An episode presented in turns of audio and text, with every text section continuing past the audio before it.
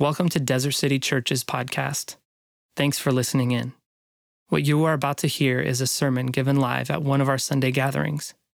We are a new church serving neighborhoods on the edge of North Phoenix and Scottsdale, Arizona. Our sermons are ongoing conversations around a sacred text or scripture in which we find the story of Jesus. We hope they inspire you to love God and others more. If we can serve you in any way or answer any questions about our community, please don't hesitate to ask. You can find out more info at desertcitychurch.com. Well, if you want to come grab a seat and open up to John chapter 10, I want to open with this passage, and you can follow along. It's on the screen behind me. Um, John 10, let's start in verse 1. It says, I tell you the truth. The man who does not enter the sheep pen by the gate, but climbs in by some other way is a thief and a robber. The man who enters the gate by the, sh- uh, the gate is the shepherd of his sheep. The watchman opens the gate for him, and the sheep listen to his voice. He calls his own sheep by name and leads them out. And when he has brought out all his own, he goes on ahead of them, and his sheep follow him because they know his voice. But they never follow a stranger.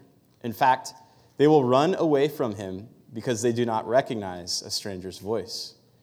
Jesus used the figure of speech, but they did not understand what he was telling them. Therefore, Jesus said again, I tell you the truth, I am the gate for the sheep. All who ever come before me were thieves and robbers, but the sheep did not listen to them. I am the gate, and whoever enters through me will be saved. He will come in and go out and find pasture. The thief comes only to steal and kill and destroy. But I have come that you may have life and have it to the full. I am the good shepherd, and the good shepherd lays down his life for the sheep. It's a great passage. Passages might be very familiar to a lot of you. There's an old story uh, about a pastor and a police officer. We have a few police officers in the room. Woo! We have a few pastors in the room too. Uh, woo, woo! All right, yeah. Any businessmen? Businesswomen? Uh, no, old story about this pastor and police officer. Pastor's driving, and uh, he's going over the speed limit that happens time to time with pastors.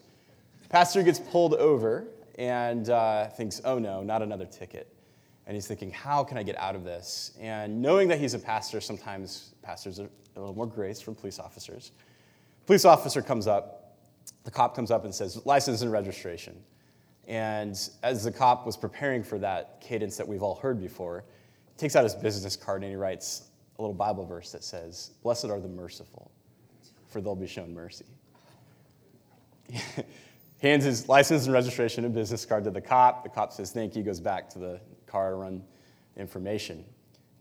And the pastor's thinking, well, that's a good start. You know, I'll use that Bible verse, he'll read it. Think about mercy. Cop comes back and says, I have to give you a ticket.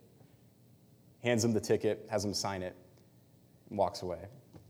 And the pastor's like, Oh, come on, man. I can't believe you gave me a ticket. And he's reading through the ticket and reading through the violation and why he cited. And then there's a Bible verse on it, and it says, Go and sin no more.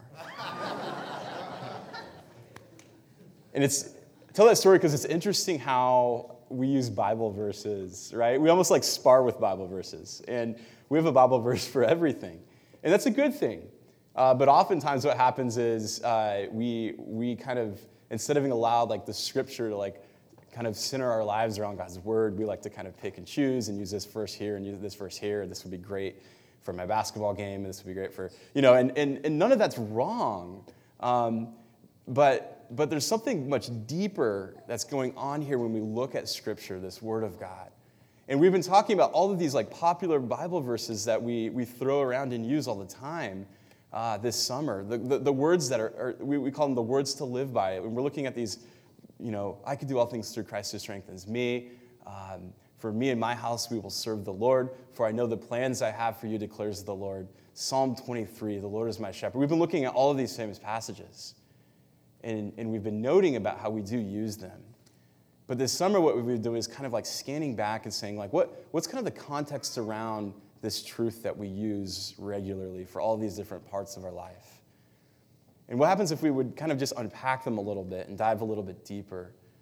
And, and my hope is that as we've looked at these different passages, that we would see them in a new light and that they would become even more powerful and authoritative in how we live our life as we come to know the context of it. And today's passage is uh, another passage that's very famous. And as we've read, there's this metaphor that's taking place between a shepherd and his sheep, and Jesus is talking about how he's the good shepherd. And as we look at the context of this passage, um, it's very similar to maybe Psalm 23 that we studied about a month ago. But there's one verse in this metaphor that's just wedged into the middle of it that I wanted to look at today. So in John chapter 10, it's the verse 10 that I want to look at.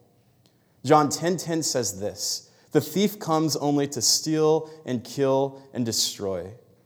But I have come that you may have life and have it to the full." Another translation says have life abundantly or abundant life or abundance and abundance of life. But it's this idea that, that, that there's these uh, competing narratives in this world. There's this personification of evil. We call him this, this Satan, this devil, this thief, who's trying to rob us of life, trying to destroy us. And Jesus comes and he says, But I have come that you may have life and have it abundantly. A life that is full, a life that is eternal. And it's interesting as we consider just this, this phrase from Jesus. What we find is that the Gospel of John is full of this idea that the purpose that Jesus came was to give life, abundant, eternal, full life to us.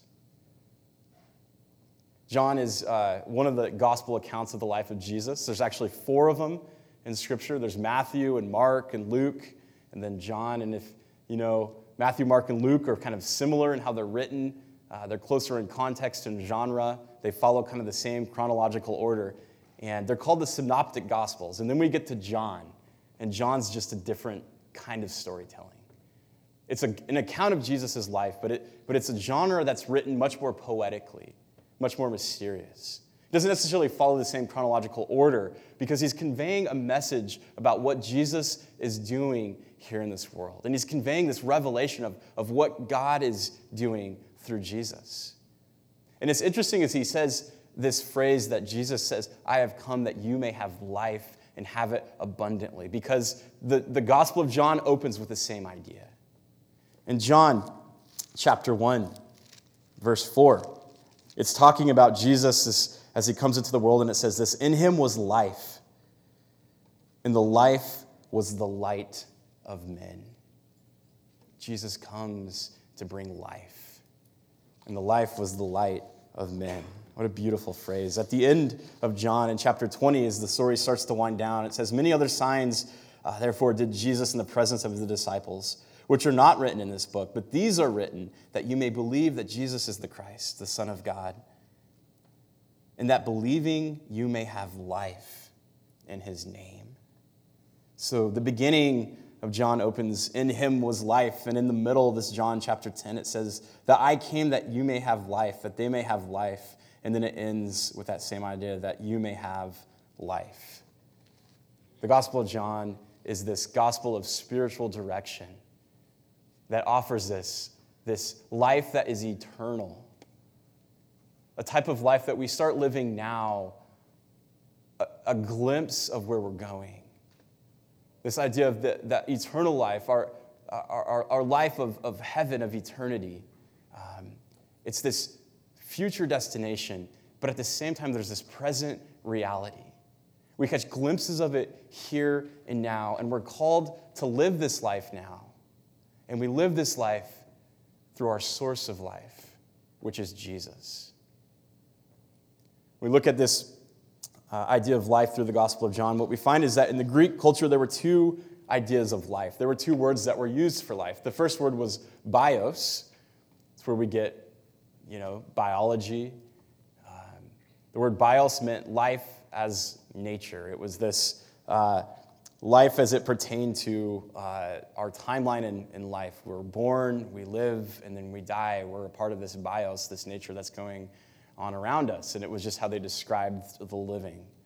But there was this another word that was used for life, and it was the word Zoe. And Zoe is life that comes from God. It's a life that's uniquely touched by the divine. It's a life that's connected with the eternal power of our Creator. And there's two kinds of life in Greek thought. And when Jesus talks about the life that he has come to give, he uses this idea of Zoe. Of Zoe. This is a life that is in communion with God. It's a life that's dynamic. It's a life that is spiritual and has ramifications informs how we live, make choices, interact with the world around us, interact with injustice around us, interact with darkness around us. All of this formed by this Zoe life that we're a part of. And it's a life that comes from Christ, our source. A life that's offered to all of us, this Zoe life. Uh, we really like the name Zoe uh, for a daughter and wanted to name our daughter Zoe, but our last name's Doe. So we couldn't name her Zoe Doe. We just didn't work. didn't work right. But loved the idea because we thought it was a beautiful name and it describes this life that we have with God. A life that's worth living. If we want to know how much God wants us to have this Zoe life, um, it's interesting. There's this conversation that takes place in John chapter 3. I want to just kind of read through this story, and what we'll find is that another very popular Bible verse pops up that we all know. It says in verse 1 Now there was a, a man of the Pharisees named Nicodemus, a member of the Jewish ruling council, and he came to Jesus at night, which is an interesting detail. He came to him at night, so he probably doesn't want a lot of people to know that he's hanging out with Jesus. He says he came to Jesus at night and said, Rabbi, we know that you are a teacher who has come from God. For no one could perform the miraculous signs you are doing if God were not with him. And in reply, Jesus declared, I tell you the truth, no one can see the kingdom of God unless he is born again. How can a man be born again when he is old? Nicodemus asked. Surely he cannot enter a second time into his mother's womb to be born. And like, we all know biology, and we are like, yes, that makes sense. So Jesus is talking about a different kind of life to be born into. Verse 5 says, Jesus answered, I tell you the truth, no one can enter the kingdom of God unless he is born of water and of the Spirit. Flesh gives birth to flesh, but Spirit gives birth to spirit. And you should not be surprised at my saying, You must be born again. The wind blows wherever it pleases. You hear its sound, but you cannot tell where it comes from or where it is going. And so it is with everyone who is born of the Spirit. So, interesting metaphor Jesus starts talking about as he's talking about this life, this Zoe of being born into. How can this be? Nicodemus asked. You're Israel's teacher, said Jesus, and you don't understand these things? I tell you the truth. We speak of what we know and we testify of what we have seen. But still, you people do not accept our testimony. I have spoken to you of earthly things and you do not believe. How then will you believe if I speak of heavenly things? No one has ever gone into heaven except the one who came from heaven, the Son of Man. And then he uses this very earthly example. He says, Just as Moses lifted up the snake in the desert, so the Son of Man must be lifted up, so that everyone who believes in him may have eternal life. And there's a huge commentary on this story in the Old Testament that we can't break into. But he says this For God so loved the world that he gave his one and only Son, that whoever believes in him shall not perish, but have eternal life. Zoe. For God did not send his Son into the world to condemn the world, but to save the world through him. Ever heard that Bible verse before?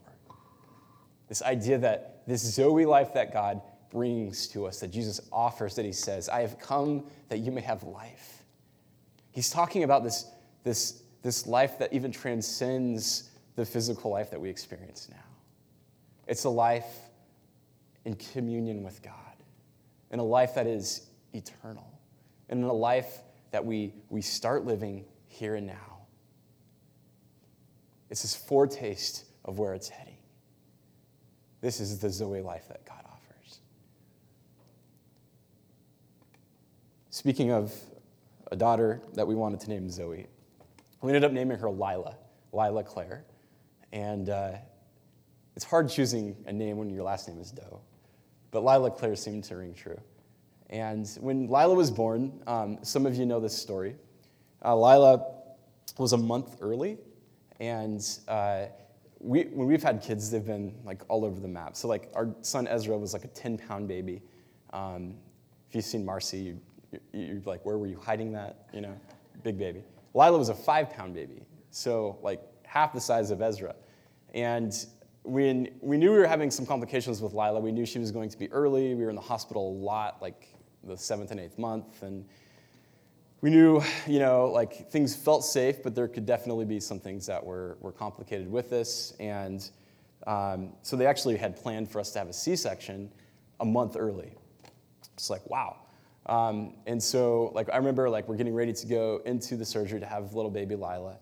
And one of the things that we're talking about with Lila is that, you know, she's eight months in, she's developed and she's fine, but like the, the last month is really where the lungs kind of develop. And and that's the most important thing is like we think she'll be fine when she's born, but we really have to make sure the, the lungs are okay. And uh, so we get go into the surgery kind of with a great uh, anxiety and anticipation and like what's going to happen.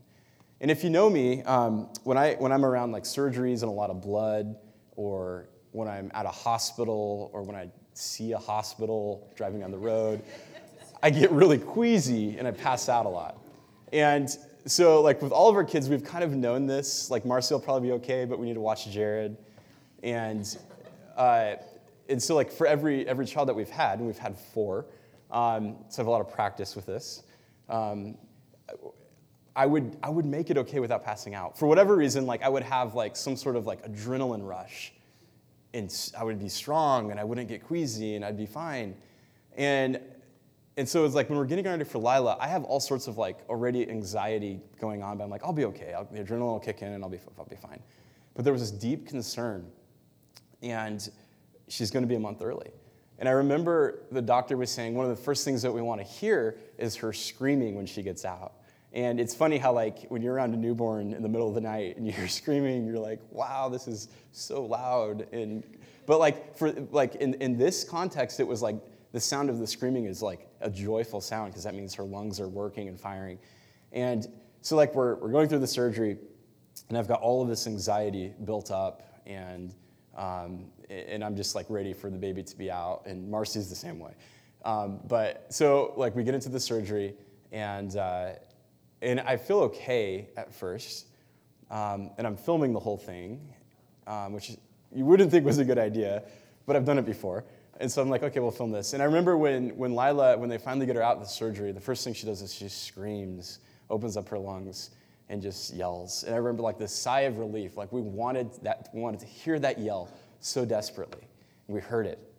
And then like everything seemed okay. And so they brought the baby over. I got to cut the umbilical cord.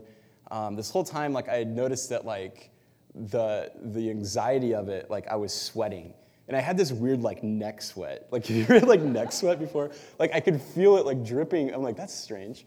Um, and they brought Lila over, cut the umbilical cord, and they're all attending to Marcy, and it was just me and Lila. And I was watching her as she was trying to breathe. And then she started to do this thing where she was like trying to fight for air and coughing, and it sounded like this gurgling, choking sound. And I, re- I remember thinking, like, oh my goodness. And like, this, this isn't normal. And like all I'm thinking about is like we're waiting to see if the lungs are okay. And I can hear it and it doesn't sound like they're okay. And I was looking around the room and it was just this moment I had with Lila and the doctors were attending to Marcy and I had this panic attack because it didn't sound right. Like I wanted her to breathe normal. And I was like, what if this means her lungs aren't developed yet? And like I go through all these scenarios. And finally I call the doctor over and I'm so concerned about her breathing and having life. And and the doctor goes, You don't look good. And I go, I don't feel good. And the anesthesiologist was there. Like, I don't know if you know anesthesiologists, they're always like super chill in the moment, have like a real dry sense of humor. Like, I'm like, dude, I can't take it right now. So I, I gave him my camera and I go, just film Marcy. And I open up the door and I just pass out. Like, I don't remember what happens next. I just remember being on the floor and it was freezing cold floor in the hospital and it felt so good. And I, and I just remember laying there and like so concerned for my daughter and overwhelmed by this moment. And then I woke up at some point and I don't remember anything really other than the floor felt really good and I was covered in sweat, which had gotten cold, and that felt good. really gross, really gross, the floor of the hospital, yes. And I, I opened the door to go back in the surgery room, and no one's there. And I was like, how long, what? Where did everyone go? Like, how long have I been out?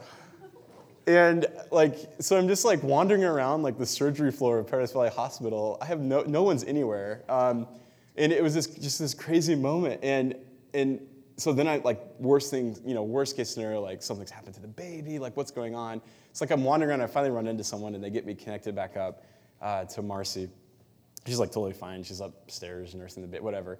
Um, but I remember that, that moment, the panic, but there was this desperation this hope for my child to have life. And it was, it was so overwhelming for me that it caused this panic. There was this urgency that was like, I, we're, we're so concerned about our baby. It was such like a primal, like fatherly emotion to feel that, and and a helpless emotion for me, right? Um, but I was thinking about that when you when you have baby and you see life given, given into it. Um, and when we talk about this idea of like being born again. And we talk about this idea of like this Zoe life that we enter into. And when I think about like how Jesus comes to give us life, like if I feel that for like this bios life, um, for my daughter, that's temporary. Like how much more does our God feel that for us with Zoe life that's eternal? And when you think about like what I would do, like to, to offer life to a child, to my child, that same desperation, God pursues us with that. And so we get to these verses like John 10 10, and it's like, I've come to give you life. It comes from this, this our Heavenly Father's deep desire to say, like, I want you to live. I want the best for you. I want you to experience the abundance of life and wants that so much for us that we get to John 3:16. And this is like probably the most famous Bible verse, the one that we hear all the time. And it just it's strange how the familiarity of the familiarity of it like robs it almost of its power. But this verse that for God so loved the world so much that he sent his son into the world for us. This primal fatherly instinct that desires Zoe for us. That he would come into this world and that he would take all of the ramifications of the thief who came to kill, steal, and destroy, and he would absorb that on the cross, breaking his body open, pouring himself out, and conquering the death that the thief tried to give us. That's the, the anxiety, the energy, the impulse of the Father to come and do that. Uh, so much more than just this glimpse that I experienced with my daughter Lila. And this God who loves us so much is the giver of life, and he comes to each of you and says, There's this Zoe life, this life that is abundant, that is eternal, that is fulfilling. And I want you to experience it. And there's these competing narratives in our culture. Uh, these competing narratives from this thief that desires to destroy and to steal and to corrupt. And he said, I don't want that to happen for you. I want you to enter into this Zoe life, a life of abundance, a life of eternity. And this is the story that we're all a part of. And this is the invitation that God offers to us, that through Him we experience it. The band's going to come back up, and we're going to spend some time reflecting and doing something that's very sacred. Uh, when it comes to the life that we're living, I want to spend some time just considering the life. There's bios and there's Zoe. And Jesus invites us to this Zoe life a life that is spiritual, a life that is eternal, but a life that is very real and physical. A life that is a foretaste of this future des- destination. A life that is a glimpse of heaven. And it starts here and now. And I'm not sure where you're at in your life, in your journey. Maybe you uh, are, are, living uh, a life that's just bios, it's just normal. And you know there's something missing. Maybe you've never considered what this Zoe looks like, and you've never taken a chance to enter into it. There's an invitation today to say, to trust Jesus, the giver of life, the source of life, who offers us Zoe. Maybe you know all about this. You know about this story. You know all about this Zoe life that's to offer. And yet, for some reason, there is something inside of you that is just not resonating. And you need to just open up your heart and say, God, I want this to be real.